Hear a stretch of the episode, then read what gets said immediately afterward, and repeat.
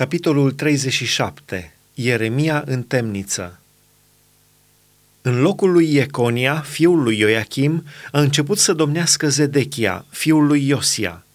El a fost pus împărat în țara lui Iuda de Nebucadnețar, împăratul Babilonului. Dar nici el, nici slujitorii lui, nici poporul din țară n-au ascultat cuvintele pe care le-a rostit Domnul prin prorocul Ieremia – Împăratul Zedechia a trimis pe Iucal, fiul lui Șelemia, și pe Cefania, fiul lui Maaseia, preotul, la prorocul Ieremia să-i spună Mijlocește pentru noi la Domnul, Dumnezeul nostru. Pe atunci Ieremia umbla slobot prin popor, nu-l aruncaseră încă în temniță. Oastea lui Faraon ieșise din Egipt și haldeii care împresurau Ierusalimul, când auziseră vestea aceasta, plecaseră din Ierusalim. Atunci cuvântul Domnului a vorbit prorocului Ieremia astfel. Așa vorbește Domnul, Dumnezeul lui Israel. Iată ce să spuneți împăratului lui Iuda, care v-a trimis la mine să mă întrebați.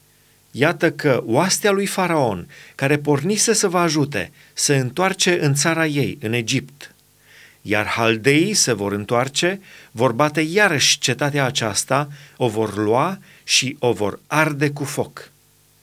Așa vorbește Domnul, nu vă înșelați zicând, haldeii se vor depărta de la noi, căci nu se vor depărta.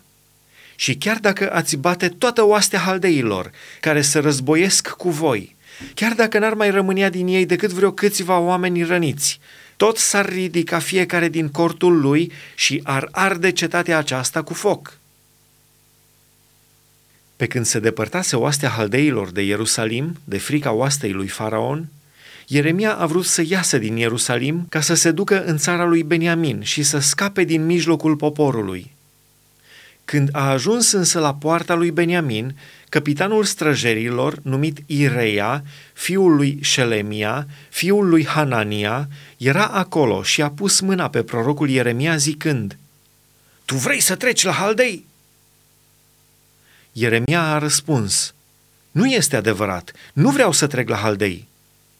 Dar Ireia n-a vrut să-l creadă, ci a apucat pe Ieremia și l-a dus înaintea căpeteniilor. Căpeteniile, mâniate pe Ieremia, l-au lovit și l-au aruncat în temniță, în casa logofătului Ionatan, căci o prefăcuseră în temniță. Așa a intrat Ieremia în temniță și în gherlă, unde a stat multă vreme. Împăratul Zedechia a trimis să-l aducă și l-a întrebat în taină la el acasă. El a zis, Ai vreun cuvânt din partea Domnului? Ieremia a răspuns, Da. Și a adăugat, Vei fi dat în mâinile împăratului Babilonului. Ieremia a mai spus împăratului Zedechia, Cu ce am păcătuit eu împotriva ta, împotriva slujitorilor tăi și împotriva poporului acestuia, de m-ați aruncat în temniță?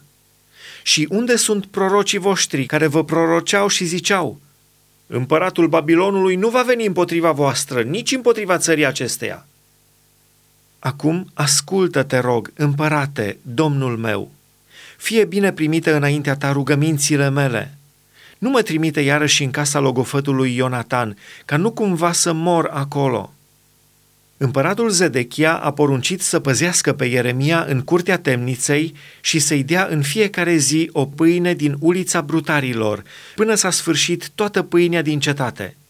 Astfel, Ieremia a rămas în curtea temniței.